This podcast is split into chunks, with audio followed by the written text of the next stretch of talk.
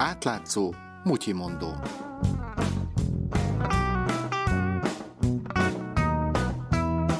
Üdvözlöm Önöket, Somodi Dániát hallják.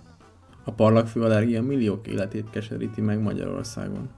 Éppen ezért sokan döntöttek úgy, hogy adójuk 1%-át parlagfűmentesítésre ajánlják fel. Egy évvel ezelőtt azonban kirobbant az első botrány a parlagfű pénzek körül.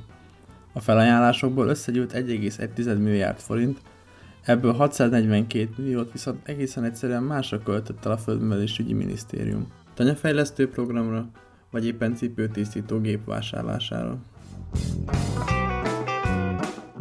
A felháborodás hatására Fazekas Sándor miniszter visszakozott és megígérte, a teljes felajánlást parlagfűírtásra fogják felhasználni. Gergely Zsófiát, a hvg.hu újságíróját hallják. A parlagfűvel kifejezetten foglalkozó szervezetek megmondták, hogy professzionális mentesítést országos szinten pici helyi szervezetekre bízni abszolút felesleges, mert nem fog működni. Viszont a pénzt azt ezzel eltapsolták. A minisztérium a kritikák hatására sem változtatott az eredeti szándékán. Az eredmény pedig az lett, amitől a hozzáértő civilek tartottak. A pénzt rendkívül gyenge hatásfokkal költötték el. 642 millió volt az, ami most tényleg ott volt és rendelkezésre állt. A 642 millióból 546 milliót szórtak ki kis civileknek, ami azt jelenti, hogy a nagy része elment. Egy-egy szervezet akár 5 millió forintot is kaphatott, előzetes tapasztalat nélkül. Összesen 167 szervezet kapott így támogatást. Alaz a pályázati követelményeknek köszönhetően ezen a listán szerepeltek nőegyletek, birkózó és horgász egyesületek is. Valamint a Mad Boys, avagy magyarul őrült fiúk motoros egyesület. Tehát volt egyébként olyan civil is, köztük például egyébként ők, akik nem értették, hogy mit akarok.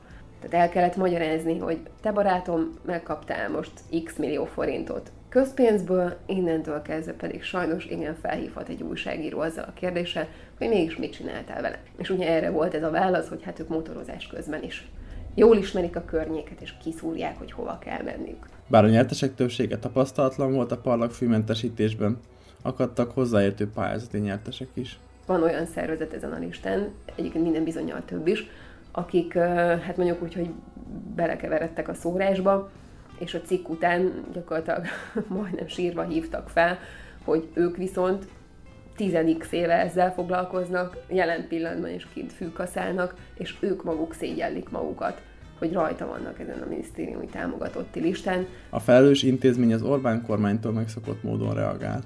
A minisztérium egyáltalán nem tartja aggályosnak hogy úgy osztotta szét ezt a pénzt, hogy nem kért sem korábbi tapasztalatot, sem bármilyen hozzáértést. Hogyan lehetséges, hogy másodszorra sem sikerült hasznosan elkölteni a pénzt?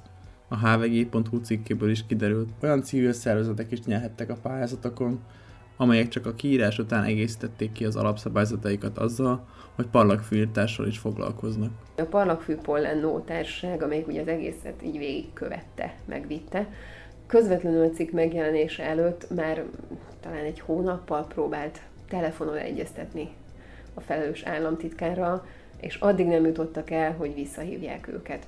Megjelent a cikk, gyakorlatilag aznap keresték a társaság vezetőjét személyes időpont egyeztetésre. Tehát körülbelül az látszik belőle, hogy akkor történik bármi, ha az látszik kifele, és hát sajnos most a motorosok és a nőegylet nagyon látszottak. Gergely Zsófiát, a hvg.hu újságíróját hallották.